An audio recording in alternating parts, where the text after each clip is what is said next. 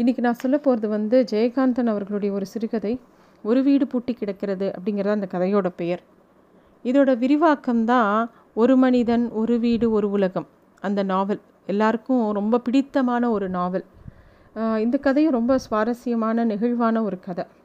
இந்த கதை எப்படி ஆரம்பிக்கிறதுனா, வேப்பமரத்தடியில் ஒரு பசுவை பின்னங்காலை கட்டிட்டு அந்த மடியை கழுவி அதுக்கு பால் கறக்கணும்னு ஆர்வமாக நின்றுருக்கார் சுப்புகோணார். அப்போ தான் அவன் உள்ளே நுழையிறத பார்க்குறார். அவனை பார்த்த உடனே இவருக்கு மக்குன்னு ம மனசுக்குள்ளே ஏதோ ஒரு பயம் வருது. அவனை பார்த்ததுனால பயம் வருதா என்னன்னே புரியல, இல்லை அடையாளம் கண்டுன்றதுனால பயம் வருதா அப்படின்னு தெரியல. அப்பன்னு பார்த்து மார்கழி மாதம், மேலே கழுத்தில் மஃப்ளர் கட்டின்னு இருக்கார். இதையும் அதையும் தாண்டி அவருக்கு வந்து வேர்த்து கொட்டுறது. அவர் எதிர்பார்க்கவே இல்லை அவன் அங்கே வருவான்னு சொல்லிட்டு. அவன் பாட்டுக்கு நடந்து வந்துட்டே இருக்கான். அவன் நடந்து வர விதமே வந்து அவருக்கு பயத்தை கொடுக்கறது. அவன் நல்லா கருப்பு நிறத்தில் கட்டம் போட்ட லுங்கி போட்டுருந்தான். உள்ளே போட்டிருக்கிற பனியனும் இடுப்பில் இருக்கிற நான்கு விரல் கட்ட அகலமுள்ள ஒரு தோல் பெல்ட்டும் அந்த பெல்ட்டில் தொங்குற அடர்ந்த சாவி கொத்து, ஒரு பேனா கத்தி எல்லாம் இருக்குது. இதெல்லாம் வந்து அவன் போட்டிருக்கிற அந்த மஸ்லின் ஜிபாவை தாண்டி வெளியில் தெரியறது. அவன் நடக்கிற விதம் அவன் எல்லாமே பார்க்கும்போது சுப்புகோணாருக்கு இது வந்து அவன் எதுக்கோ வந்திருக்கான், ஏதோ பொருட்டு தான் வந்திருக்கான், என்ன விஷயம், எதுக்கு இவன் இங்கே வரான், அதுவும் தன்னை நோக்கியே வர மாதிரி இவருக்கு தோன்றுறது. அவன் சாதாரணமாக எல்லாரையும் பார்க்குறவங்க போ பார்க்குறது போல தான் இவரை பார்க்குறான். இருந்தாலும் சுப்புகோணாருக்கு என்னமோ அவன் தன்னை தான் பார்க்குறான், தன்னையே பார்த்துன்னு வரான் அப்படிங்கிற மாதிரி ஒரு எண்ணம். அவன் அதனால் அவனை பார்த்து அவன் இவரை பார்த்த உடனே இவரால் ஓடவும் முடியல, நிற்கவும் முடியல, பால் கறக்கவும் முடியல, என்ன பண்ணுறதுனே தெரியல. சரி, பசுவோட காலை அழுத்து விட்டுடலாமா அப்படிங்கிற மாதிரியும் தோன்றுறது. என்ன பண்ணுறதுனே தெரியல அவருக்கு. அப்படியே நின்றுட்டுருக்கார், அப்படியே சில மாதிரி நின்றுட்டுருக்கார். அப்போ பார்த்து வழக்கம் போல் படுக்கையிலேருந்து எழுந்த உடனே பசுவோட முகத்தில் விழிச்சாதான் நல்லது அப்படின்னு சொல்லிட்டு முதல் வீட்டு கொடுத்த கொடுத்தனக்காரரான குஞ்சுமணி அப்படியே அந்த ஜன்னலை திறந்து எட்டி பார்க்குறார். பார்க்குறவர் இந்த பஸ்லின் ஜிப்பாக்காரனை தான் முதல்ல பார்க்குறார். சரி, பார்த்துட்டு அப்படி கண்ணை முன்னேறும். அப்புறம் தான் அவருக்கு ஞாபகம் வருது யாரை பார்த்தோன்னு சொல்லிட்டு டக்குன்னு எழுந்து பார்க்குறார். ஐயோ, அவர்களாலேயே அவர் கண்ணை நம்ப முடியல. அடாடா, அவனே தான் அப்படிங்கிறது அவருக்கு அப்போ தான் தோண் தோணித்து சரி, அவனை துரத்தின்னு யாராவது ஓடி வராங்களா அப்படின்னு பார்க்குறதுக்காக வேகமாக வாசலுக்கு வர்றார் குஞ்சுமணி. அப்போ தான் அவன் அவரையும் கடந்து போயிட்டே இருக்கான். வெளியில் வந்து பார்த்த குஞ்சுமணிக்கு கோணார் அந்த பசுவோட காலை கட்டி போட்டுட்டு பயத்தில் அப்படியே நின்றுட்டு இருக்கிறத பார்க்குறார். இவர் எதுக்கு இப்படி நிற்கிறார் அப்படின்னு சொல்லிட்டு வாசல் எட்டி பார்க்குறான். இவன் எப்படி வந்தான், ஏதாவது ஜட்கா வண்டி ஏதாவது இருக்கா அப்படின்னு எட்டி பார்க்குறார் குஞ்சுமணி. அப்போ தான் என்ன நடக்கிறது அப்படிங்கிறதே குஞ்சுமணிக்கு புரியறது. அதுக்குள்ளே வாயில் எச்சலை துப்புறார் தெரியல. அதுக்குள்ளே பயம் வந்துடுத்து. ஐயோ, இவனை பார்த்து தான் நம்ம துப்பிட்டோன்னு அவன் நினச்சுட்டானா, அதுக்காக நாலஞ்சு தடவை துப்புறார். தூ தூ தூன்னு ஏதோ வாயில் கொசு பூந்த மாதிரி அவன் நினச்சிக்கிட்டுமே அப்படிங்கிற மாதிரி சொல் நினச்சிண்டு அதையும் ஒரு வாயாலேயே சொல்கிறார். வாயில் கொசு பூந்துடுத்து அப்படின்னு சொல்லி தூ தூன்னு இன்னும் ரெண்டு தடவை துப்புறார். ஒரே பயம் அவருக்கும், அவன் ஏதாவது நினச்சிட்டுருவானோன்னு. ஆனால் வந்தவன் அந்த காலனிக்குள்ளே உள்ளே நுழைஞ்சவுடனே ரெண்டு பக்கமும் வரிசையாக வீடெல்லாம் அமைஞ்சிருக்கு. அது ஒரு குடியிருப்பு. அங்கே வந்து அங்கே இருக்கிற மனுஷங்கள்லாம் நிறைய பேர் இருக்காங்க. அவங்களாம் வந்து தான் இங்கே வந்ததை நினச்சி ஆச்சரியமோ பயமோ கவலையோ கலக்கமோ கண்டிப்பாக அவங்க எல்லாருக்கும் வரும் அப்படின்னு தெரிஞ்சா கூட அந்த உணர்ச்சியெல்லாம் தான் கொஞ்சம் கூட பொருட்படுத்தலை அப்படிங்கிற மாதிரி ஒரு அகந்தையோடு நடந்து வரான். இங்கே இருக்கிற எவனையும் போல் நானும் இங்கே இருக்க இருக்கிற நடமாட எனக்கு உரிமை உண்டு அப்படிங்கிற மாதிரி ஒரு தோரணை அவன் நடக்கிற விதத்துலேயே இவங்க ரெண்டு பேருக்கும் தெரியறது. அந்த அகந்தையும் அந்த பாடி லாங்குவேஜ் அவன் நடந்து வர விதமும் அதை அதை வந்து குஞ்சுமணியால் தாங்கிக்கவே முடியல. தாங்கிக்க முடியாமல் என்ன செய்யறது? ஏற்கனவே ஒரு பக்கம் பயம், அதனால நெஞ்சு படபடங்கிறது, மனசுக்குள்ளே இது என்னடா இது இப்படி ஆகிப்போச்சே அப்படின்னு தோன்றுறது. ஒரு பக்கம் மனசுக்குள்ளே கோபம் இருந்தால் கூட அறிவு நிதானமாக வேலை செய்ய ஆரம்பிக்கிறது குஞ்சுமணிக்கு. இவன் எதுக்கு இங்கே வந்திருப்பான்? இவன் நடையை பார்த்தா திருடுறதுக்கு வந்த மாதிரி தெரியல, எதையோ கணக்கு தீர்க்க வந்த மாதிரி தான் இருக்கான். ஆனால் வந்து அப்போ இருந்ததை விட இன்னும் கொஞ்சம் சதை வேற போட்டிருக்கான் இவன். அப்போ மட்டும் என்ன, சுவர் ஏறி குதித்து வேகமாக கீழே விழுந்து காலை உடைச்சிட்டு அப்படியே எல்லாரும் அவனை தூக்கி போட்டு ஒரு பக்கமாக கட்டி வச்சு போலீஸ்க்கு கிட்ட கொ ஒப்படைக்கணும்னு இருக்கும்போது அவனை போட்டு அடி அடின்னு அடிச்சிருக்காங்க அந்த காலனியில் எல்லாரும். அவன் எங்கேயோ திருடிட்டு வந்தான்னு சொல்லிட்டோம். இவனுக்கு இனிமேல் காலே நடக்க முடியாதுன்னு நட நினச்சது போய் இப்போ என்னடானா அப்படியே ரொம்ப பெரிய இவனாட்டம் நடந்து வரானே. இவன் எதுக்கு இங்கே வந்திருக்கான்? வந்ததே நல்லத்துக்கு இல்லைன்னு தோன்றுறது. இந்த மாதிரிலாம் மனசில் பல எண்ணங்கள் சுப்புகோணாருக்கு ஒரு பக்கம் ஓடுறது, குஞ்சுமணிக்கு ஒரு பக்கம் ஓடுறது. ஆனால் குஞ்சுமணி வந்து கோணாரை பார்த்தோன்னே மனசுக்குள்ளே இன்னொரு எண்ணமும் வருது. இந்த கோணாருக்கு நல்ல உடம்பு தான், தையல் பால் வெண்ணெய் அப்படின்னு சாப்பிட்டு நல்லா உடம்பை தேத்திருக்காரு. அன்றைக்கி முழங்காலில் அடிபடாமல் இருந்தா இந்த சுப்புகோணார் கீழே விழுந்திருந்தா அவன் முதுகில் அப்படியே விறு விறுன்னு வீறி இருப்பானோ இவரை அப்படின்னு தோன்றுறது. ஏன்னா அன்றைக்கி கீழே விழுந்ததுனால தான் அவன் மாட்டின்டான். அவன் அன்றைக்கி அடிபட்டு விழும்போது தண்ணி தண்ணின்னு கற்க கேட்கும்போது ஒரு வாளியில் தண்ணி எடுத்துன்னு போய் வாயில் விட்டது என்னமோ குஞ்சுமணி தான். தண்ணி விட்டதோடு இருக்கக்கூடாதோ, அப்புறமா திருட்டு பயிலேன்னு அந்த தண்ணி கை அந்த வாளியாலேயே அவன் கன்னத்தில் ஒரு அடி அடிக்க வாயிலேருந்து ரத்தம் கொப்பளிச்சு கீழே துப்பினான் அவன். அப்புறம்தான் அவன் இவரை ஒரு பார்வை பார்த்தான். ஒரு வேளை அவன் அந்த தண்ணி கொடுத்ததை ஞாபகம் வச்சுருப்பானா இல்லை அடித்ததை ஞாபகம் வச்சுருப்பானான்னு தெரியல. இப்போ அவன் எப்படி கணக்கு தீர்க்க போகிறான் அப்படிங்கிறது தெரியல. குஞ்சுமணிக்கு ஒரே யோசனையாக இருக்குது. குஞ்சுமணிக்கு பல விஷயம் அப்படியே மனசில் ஓடுது.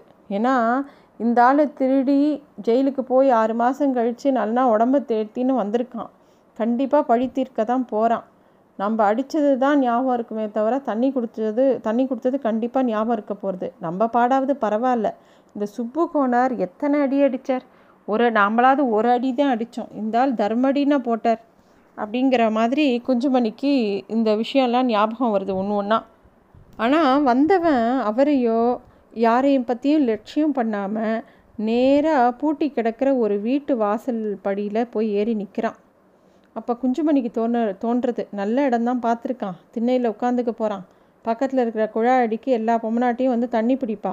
இதோ இன்னும் சித்த நாளில் நம்ம அம்மா வந்து ரெண்டு குடத்தை கொடுத்து குஞ்சுமணி கண்ணா என் கண்ணோலியோ ரெண்டு குடம் எடுத்துன்னு வா அப்படின்னு சொல்லி என்னை அனுப்ப போகிறார். ஐயோ நான் என்ன பண்ண போகிறேன் அப்படிங்கிற மாதிரி குஞ்சுமணிக்கு மனசில் தோன்றுறது. தண்ணி எடுக்க அந்த குழாய் அடிக்கு போகும்போது அப்படியே அலேக்கா தன்னை தூக்கி அந்த திண்ணையில் போட்டு ரெண்டு சாத்த போகிறான் அப்படின்னு தோன்றுறது. அப்போ சொல்லிடணும் தீர்மானமாக, ஒரு அடிதான்ப்பா தாங்க முடியும், அதோட விட்டுடணும், அவ்வளோதான் என் கணக்கு. நியாயப்படி பார்த்தா அவன் முதல்ல சுப்புகோணாரை தான் ஆனால் அடிக்கணும், இந்த கோணாருக்கு அவனை அடையாளம் தெரியலையோ அப்படின்னு யோசனையாக இருக்குது குஞ்சுமணிக்கு. ஏ சுப்பு பார்த்து நிற்கிறியே, ஆளை உனக்கு அடையாளம் தெரியலையா அப்படின்னு குரலை மெதுவாக வச்சுட்டு சுப்புகோணார் காதில் மட்டும் விழற மாதிரி குஞ்சுமணி கேட்குறார். அப்போ சுப்புகோணார் சொல்கிறார், அடையாளம் எனக்கு தெரியுது சாமி, என்னையும் அவனுக்கு தெரிஞ்சிருக்குமோன்னு தான் யோசிக்கிறேன் அப்படிங்கிறார். அந்த நேரம் பார்த்து பால் சொம்போட குஞ்சுமணியோட தாயார் சீதம்மா அப்படியே வாசலுக்கு வரா. இது என்னடா அது, இன்னும் சுப்புகோணார் வந்து பாலை கறக்காமல் நின்றுட்டுருக்காரு அப்படிங்கிற மாதிரி அவளுக்கு தோணிகிட்டே இருக்குது. அதை பார்த்துட்டே வரா வெளியில். அதுவும் காலங்காத்தால் தன்னோட மகன் குஞ்சுமணி வந்து சாதாரணமாக யார்கிட்டையுமே பேச மாட்டார். காத்தால் எழுந்தவுடனே ஜன்னல் வழியாக பசுவை தரிசனம் பண்ணிவிட்டு வாசலில் வந்து திண்ணையில் உட்காந்து வெத்தலை சீவல் போட ஆரம்பிப்பார். சீதம்மா பால் வாங்கி காப்பி கலந்துன்னு வந்து கூப்பிட்ற வரைக்கும் அதுக்குள்ளே ரெண்டாவது வெத்தலையும் போட்டு முடிச்சிருப்பார். அப்புறம் காஃபியை குடித்தப்புறம் திருப்பி இன்னொரு தடவை வெத்தலை சீவல் போடுவார். அதுக்கப்புறமா திருப்பியும் அவள் அம்மா வந்து ரெண்டு குடம் தண்ணி எடுத்துன்னு வாடா அப்படின்ன உடனே அப்புறம் போவார். இதுதான் அவரோட எப்பயும் நடக்கிற விஷயம். யார்கிட்டையும் அனாவசியமாக பேசுகிற மாதிரி அவர் பார்த்ததே கிடையாது, அதுவும் கால வேலையில். அப்படி இருக்க எதுக்கு இப்போ போய் கோணார்கிட்ட குசு குசுன்னு என்னமோ பேசின்னு இருக்கார் அப்படின்னு தோன்றுறது சீதம்மாளுக்கு, அதாவது குஞ்சுமணியோட தாயாருக்கு. அப்படியே அந்த அம்மா வெளியில் வேப்ப மரத்துக்கிட்ட வரா. அப்படி அவள் பார்க்கும்போது அந்த பூட்டி கிடக்கிற வீட்டுக்கு முன்னாடி ஒருத்தன் நிற்கிறதையும் பார்த்துடுறா. அப்படி பார்த்த உடனே குஞ்சுமணிக்கு கோபம் வருது, பல்ல கடிக்கிறார். இங்கே தான் பார்க்குறான், அம்மா நீ ஏன் அங்கே பார்க்குற அப்படிங்கிற மாதிரி வேகமாக கத்துறார். யார்ரா அவன், பூட்டி கிடக்கிற வீட்டாண்ட என்ன வேலை அவனுக்கு, கேள்வி கேட்கறதுக்கு ஆளே கிடையாது, யார் நீ அப்படின்னு குரலை ஒசத்தி அந்த சீதம்மா அவனை பார்த்து கேட்குறா. குஞ்சுமணிக்கு சப்த நாடியும் ஒடுங்கி போச்சு. குஞ்சுமணி வேகமாக சீதம்மாளோட கையை பிடிச்சி இழுத்து வேகமாக சொல்கிறார், அவன் யார் தெரியுமோ, உன்னை ஒரு நாள் காலையில் எங்கேயோ திருடிட்டு அவள் அது துரத்தரைச்ச ஓடி வந்து நம்ம காம்பவுண்டு சொல்ல ஏறி குதித்து காலை ஒழிச்சுண்டு இந்த கோணார் கையால் மாட்டின்னு அடிபட்டானே, ஆ சொல்லு அப்படிங்கிறா. பத்து மணிக்கு போலீஸ்கார வர வரைக்கும் வேப்ப மரத்தில் கட்டி வச்சு போறவா வரவா எல்லாரும் ஆளுக்கு ஒரு தர்மடி போட்டாளே, ஆமாம் நான் கூட பால் குவளையால் கன்னத்தில் ஓங்கி இடித்தேனே, அவன் தான், அந்த திருடன் தான் வந்திருக்கான், திருடுறதுக்கு இல்லை எல்லாருக்கும் திருப்பி கொடுக்கறதுக்கு அப்படின்னு குஞ்சுமணியாக அவ தாயார்கிட்ட சொல்கிறான். இப்போ தாயார் சொல்கிறா, கொடுப்பான் நல்லா கொடுப்பான், மற்றவா கை பூ பறிச்சுட்டுருக்கு, திருடன் கட்டி வச்சு அடிக்காமல் கையை பிடிச்சி முத்தமாக கொடுப்பா, என்ன கோணாரே இந்த அக்கிரமத்தை பார்த்து நிற்கிறீரே, மரியாதையாக காம்பவுண்டை விட்டு வெளியில் போக சொல்லும், வேறு யாராவது சத்திரம் சாவடின்னு பார்த்துன்னு போக சொல்லும், இல்லைன்னா போலீஸை கூட்டின்னு போக சொல்லும் அப்படின்னு கத்துறா அந்த சீதம்மாள். இவர் குஞ்சுமணிக்கு ஐயோ அவள் அம்மா இப்படி கத்துறாலே அது அவன் காதில் விழுந்துட போகிறதே அப்படிங்கிற மாதிரி இருக்குது. அதுக்குள்ளே அந்த காலனியில் எல்லோரும் எழுந்துண்டாச்சு, ஒவ்வொருத்தராக வாசலுக்கு வராங்க. இந்த விஷயம் எல்லாருக்கும் தெரியறது. அப்போ கோணாருக்கு ஒரு தைரியம் வருது, என்ன இவன் பெரிய இவன் திருட்டு பைய தானே, அன்றைக்கி வாங்கி நடி மறந்துருக்கோன்ற உத்தேசத்தோடு வந்திருப்பான் போல இருக்குது. சரி நம்ம போய் கேட்டு தானே ஆகணும், எதுக்கு பயப்படணும் அப்படின்னு சொல்லிட்டு அந்த மஃப்ளரை உதறி தோளில் போட்டுட்டு நேராக அந்த வீட்டுக்கு போகிறார் கோணார். பின்னாடியே குஞ்சுமணியும் ஒரு தைரியம் கொடுக்கறதுக்காக பின்னாடியே போகிறார். நேராக போனவுடனே, ஏலே உன்னை யாருன்னு எங்கள் எல்லாருக்கும் தெரியும், இடம் தெரியாமல் வந்துட்ட போல இருக்குது, வேறு ஏதாவது தகராறு வரதுக்கு முன்னாடி முதல் இந்த காம்பவுண்டை விட்டு வெளில போயிடு அப்படின்னு கோணார் சொல்கிறம்போது இந்த குஞ்சுமணியும் மெதுவாக பின்னாடி நின்று எட்டி பார்த்து ஆமாம்ப்பா தகராறு பண்ணாமல் போயிடு அப்படின்னு அவனும் சொல்கிறார். அப்போ அந்த ஆள் ஒன்றுமே பேசாமல் மௌனமாக ஜிப்பா பாக்கெட்லேருந்து ஒரு பீடியை எடுத்து பற்ற வச்சுட்டு அப்புறமா சாவதானமாக அந்த பெல்ட்லேருந்து ஒரு பையை திறந்து நான்காக மடித்து வச்சுருந்த ஒரு காகிதத்தை எடுத்து கோணார்கிட்ட கொடுக்குறான். கோணார் அதை பார்த்த உடனே குஞ்சுமணிகிட்ட கொடுத்துட்டு குஞ்சுமணியும் வாயை பா அதை திறந்து பார்த்துட்டு அப்படியே வாயை பொளக்கிறார். என்னையா கோணாரே, முதலியார்கிட்ட ரெண்டு மாதம் அட்வான்ஸ் ஐம்பது ரூபா கட்டி ரசீது வாங்கின்னு வந்திருக்காயா அப்படின்னு பெருமூச்சு விடுறார். அதாவது அந்த ஆள் அந்த பூட்டி கிடந்த வீடை வாடகைக்கு எடுத்திருக்கார் முதலியார்கிட்ட இருந்து. அதுக்கு அட்வான்ஸும் ஐம்பது ரூபாயும் பே பண்ணி அதுக்கு ஒரு ரசீதும் வாங்கிட்டு வந்திருக்கான். இப்போ யாராலையும் எதுவுமே சொல்ல முடியாது, என்ன செய்கிறதுனே தெரியல. ஆனால் இந்த மாதிரி ஒரு இடத்துல இவன் குடி வரலாமா, நன்னா இருக்கே நியாயம், சம்சாரிங்க இருக்கிற இடத்துல திருட்டு பையில கொண்டு வந்து குடி வைக்கிறதாவது இந்த முதலியாருக்கு என்ன புத்தி கெட்டு போச்சா? ஏண்டா குஞ்சுமணி, நான் இந்த வீடு காலியான பதினஞ்சு நாளாக சொல்லின்னு இருக்கேனோனோ நம்ம சுப்புனி புள்ள பட்டாம்பி இங்கே ஏதோ கோஆப்ரேட்டிவ் பரீட்சை எழுத போகிறான், கடுதாசி எழுதினப்பவே சொன்னேனே இந்த முதலியார் மூஞ்சியில் ஐம்பது ரூபா காசை அடுமாசியாக விட்டு எறிஞ்சிட்டும் இந்த இடத்த பிடிடான்னு சொன்னேனே கேட்டியா? நேக்கு இப்போவே பயந்தான், வயசு பொண்கள் இருக்கிற இடத்துல எவனாவது கண்ட காவாலி பைய வந்துட்டான்னா பாரு அவனும் அவன் தலையும் அப்படின்னு சொல்லிவிட்டு அந்த சீதம்மா பாட்டி பாட்டுக்கு பேசிகிட்டே போகிறா. குஞ்சுமணிக்கு என்ன பண்ணுறதுனே தெரியல. அம்மா அவன் கால் காலத்தில் விழ போகிறது, வாயை மூடு, அவன் கையால் எனக்கு அடி வாங்கி வைக்கிறதுன்னு கங்கணம் கட்டிகிட்டு இருக்கியோ அப்படிங்கிற மாதிரி குஞ்சுமணியும் கேட்குறார். நேக்கு என்னடா பயம், உனக்கு பயமாக இருந்தால் நீ ஆற்றுக்குள்ளே போ, புருஷாலெலாம் வெளியில் போயிடுவா, நாங்கள் பொம்மனாட்டிங்கன்னா வயத்தில் நெருப்பை கட்டி நீங்கள் இருக்கணும், இப்போவே கொழா கொழா அடிக்கி தவளை எடுத்துன்னு போகணும், என்ன யாரையுமே காணும் அப்படின்னு சொல்லி பேச ஆரம்பிக்கிறா சீதம்மா. இப்படியே ஒவ்வொன்றா சொல்லிகிட்டே போகிறா, அவள் வாய்க்கு வந்ததெல்லாம் பேசுகிறா. இதுக்கு நடுவில் சுப்புகோணார் இந்த அமக்களத்தில் அந்த கண்ணுக்குட்டியை அவுத்து விட்டுட்டார். அது வந்து பசுக்கிட்ட பாலை குடிச்சிடுறது. அன்றைக்கி பாலை கறக்க முடியல, பால் வாங்க வந்தவங்க எல்லாரும் பால் இல்லாமல் ஏமாந்து பேசாமல் போகிறாங்க. இன்றைக்கி பால்லாம் கிடையாது, பாலும் இல்லை ஒன்றும் இல்லை, எல்லோரும் போங்கம்மா கண்ணுக்குட்டி ஊட்டி விடுத்து அப்படின்னு சொல்லிட்டு எல்லாம் இந்த திருட்டு பைய மூஞ்சியில் முழிச்சதுனால தான் அப்படின்னு சொல்லிட்டு கோணார் பாட்டுக்கு போகிறார். திண்ணையில் உட்காந்துன்னு வெத்தலை சீவல் போட ஆரம்பிக்கிறார் குஞ்சுமணி. மத்தியானத்துக்கு கொஞ்சம் சீக்கிரமாக வந்துடு அப்படின்னு குரல் கொடுக்குறார். அதுக்குள்ளே இங்கே என்னென்ன நடக்க போகிறதோ அப்படின்னு சொல்லிட்டு அந்த காலனி முழுக்க இதே தான் பேச்சு. புதுசாக ஒரு ஆள் வந்திருக்கான், அதுவும் திருட்டு பையன், எங்கேயோ திருட்டு ஓடி வந்து தர்மடி வாங்கி அவன் தான் இங்கே குடி வந்திருக்கான் அப்படிங்கிற மாதிரி பேச்சு அந்த காலனி பூரா பரவி போச்சு. அப்போது பதினேழாம் நம்பர் வீட்டில் குடியிருக்கிற நாயுடு சைக்கிள் எடுத்துட்டு கிளம்புறார் போஸ்ட் ஆஃபீஸ்க்கு. அவர் போஸ்ட் ஆஃபீஸில் வேலை செய்கிறார். அவர் எப்பயுமே சைக்கிள்லாம் போவார். ஒரு காலை தரையில் ஊனிண்டு அவன் கட்டி போட்டிருக்கச்சு அவன் திருடிட்டு மாட்டின்னு இருக்கும்போது ஒரு காலை தரையில் ஊனிட்டு எட்டி காலால் உதச்சார். இப்போ வந்து அவன் வந்திருக்கிறதே தெரியாமல் வேகமாக சைக்கிள் எடுத்துகிட்டு அப்படியே வந்தவர் இவனை பார்த்த உடனே அப்படியே சைக்கிளை திருப்பிட்டு கிடுகிடுன்னு வீட்டுக்குள்ளே போய் ஒளிஞ்சுட்டார். அந்த தெருவில் இருக்கிறவங்க யாருமே வீட்டை விட்டு வெளியில் வரல அன்றைக்கி, எல்லாருக்கும் பயம். ஏன்னா அவன் என்ன திருப்பியே வந்து உதச்சானா எப்படி தாங்குவோம் அப்படிங்கிற பயம் எல்லாருக்கும். இந்த குஞ்சுமணியோட வீட்டுக்கு எதிரே ஒரு வேப்ப மரம் இருந்தது.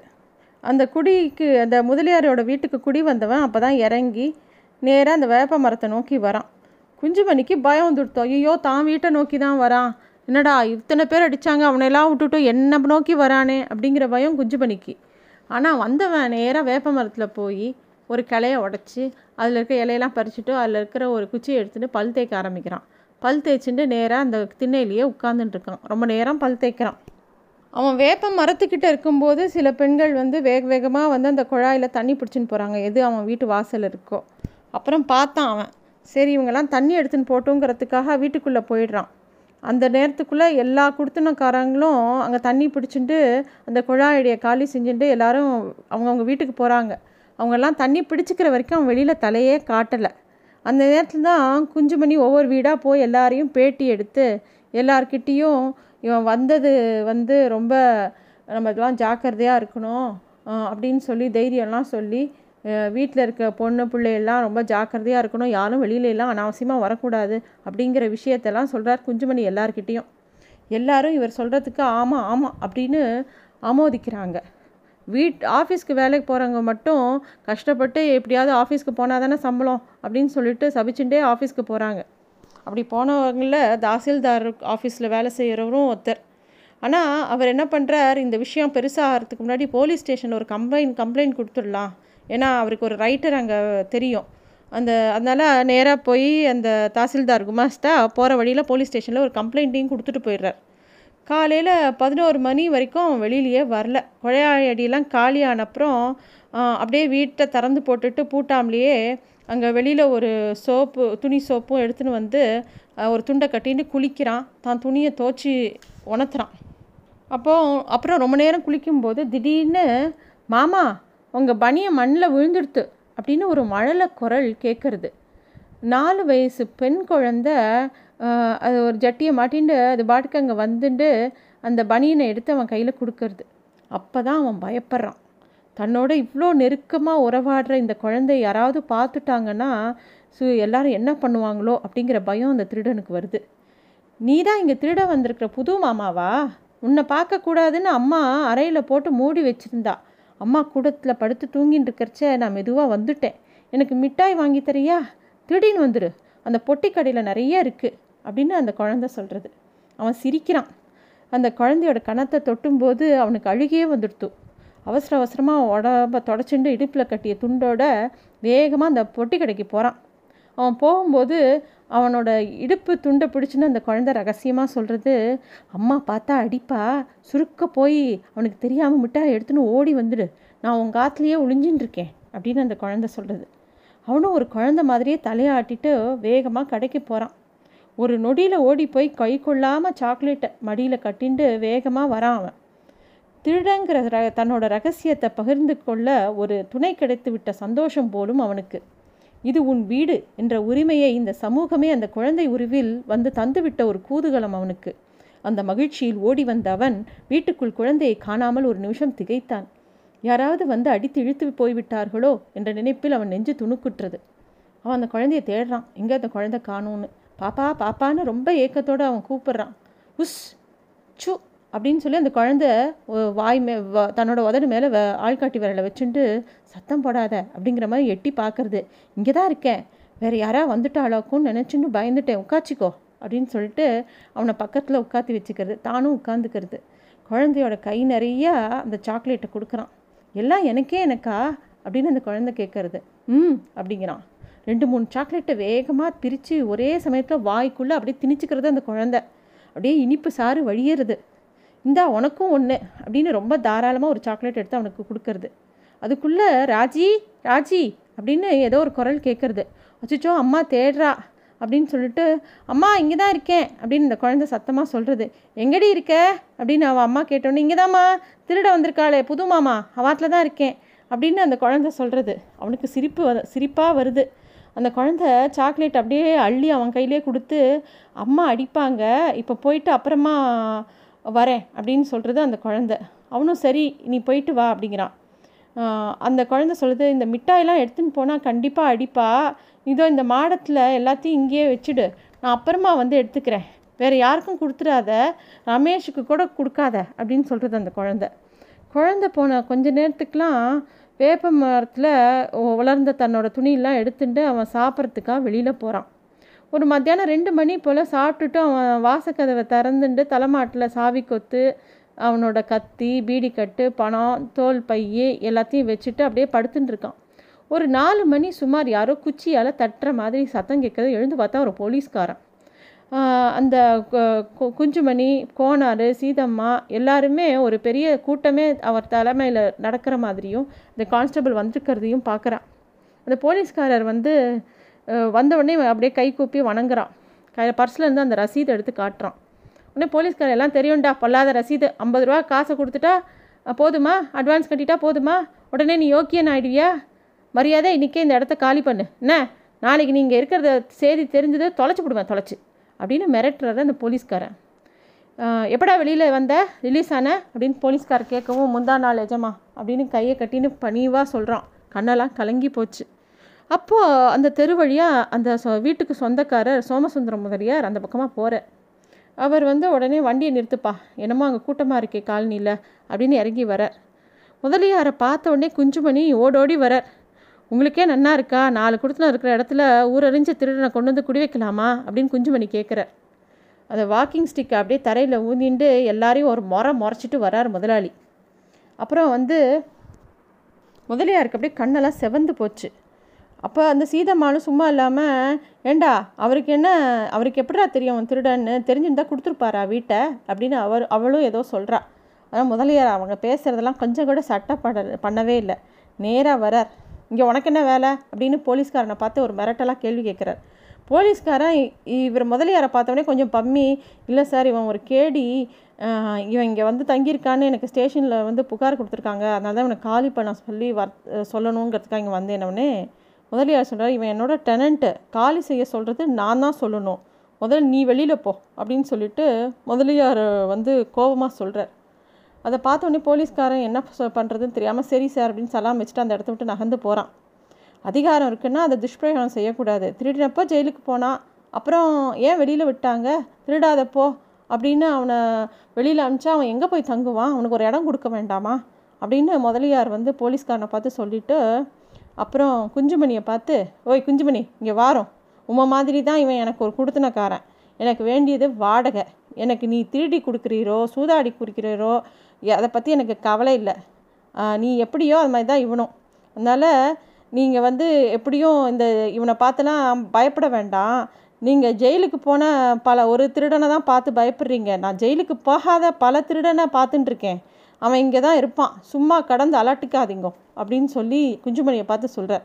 அப்புறம் கோணாரை பார்த்து, என்ன கோணாரே நீயும் கூட தான் சேர்ந்துக்கிட்டு யோகிய மாதிரி பேசுகிற, நாலு வருஷத்துக்கு முன்னாடி பாலில் தண்ணி கலந்ததுக்கு ஃபைன் கட்டின ஆள் தானேயா நீயே அப்படின்னு கோணார் கோபமாக கேட்ட உடனே கோணாரை பார்த்து கேட்ட உடனே கோணார் என்ன பண்ணுறதுன்னு தெரியாமல் தலையை சொறியிறார். கடைசியாக தன்னோட புது புதுசாக வந்திருக்கிற குடுத்தனக்காரர்கிட்ட போகிறார் முதலியார். இந்தாப்பா உங்ககிட்ட நான் கை நீட்டி ரெண்டு மாதம் அட்வான்ஸ் வாங்கியிருக்கேன், கையெழுத்து போட்டு ரசீது வேற உங்ககிட்ட கொடுத்துருக்கேன், யாராவது வந்து உன்னை மிரட்டினா என்கிட்ட சொல்லு, நான் பார்த்துக்கிறேன் அப்படின்னு சொல்லிவிட்டு முதலியார் வீடு விடுன்னு அந்த இடத்த விட்டு போயிடுறார். அன்றைக்கி ராத்திரி வரைக்கும் அவன் அங்கேயே இருந்தான். அவன் எப்போ வீட்டை போட்டுண்டு வீ அந்த இடத்த விட்டு வெளியில் போனான் அப்படிங்கிறது யாருக்கும் தெரியாது. காலையில் பால் கறக்க வந்த கோணார் அவன் உள்ளே தான் இருக்கான் அப்படிங்கிற பயத்தோடையே இருந்தார். அப்படியே தான் தன்னோட வேலையெல்லாம் பார்த்தார். குஞ்சுமணியும் அந்த திருட்டு பையனோட முகத்தில் விழிக்கவே கூடாதுன்னு பயந்துட்டு அந்த ஜன்னலை திறக்கவே இல்லை. குழையாடிக்கு தண்ணி பிடிக்க வந்த எல்லா பெண்களும் அந்த வீடு பூட்டி கிடக்கிறத பார்த்துட்டு கொஞ்சம் தைரியமாக தண்ணியெலாம் எடுத்துன்னு போனாங்க. அப்போ அந்த வீடு பூட்டி கிடக்கிறது என்பதை அறிந்த கோணாரும் குஞ்சுமணியும் நேற்றிரவு அடித்த கொள்ளையோடு அவன் திரும்பி வரும் கோலத்தை பார்க்க காத்திருந்தார்கள். மத்தியானமாயிற்று, மாலையாயிற்று, மறுநாளும் ஆயிற்று. இரண்டு நாட்களாக அவன் வராததை கண்டு கோணாரும் குஞ்சுமணியும் அவன் திருடப்போன இடத்தில் மாட்டிக்கொண்டிருக்கக்கூடும் என்று மிகுந்த சந்தோஷ ஆரவாரத்தோடு பேசிக்கொண்டார்கள். அந்த நான்கு வயது குழந்தை மட்டும் ஒரு நாள் மத்தியானம் அந்த வீடு பூட்டியிருக்கும் வீட்டு திண்ணை மீது ஏறி திறந்திருக்கும் ஜன்னல் வழியே உள்ளே பார்த்து மாடம் நிறைய இருந்த சாக்லேட்டுகளை கலங்கிற கண்களோடு பார்த்து, ஏ மிட்டாய் மாமா நீ வரவே மாட்டியா என்று கண்களை கசக்கி கொண்டு தனிமையில் அழுதது குழந்தை.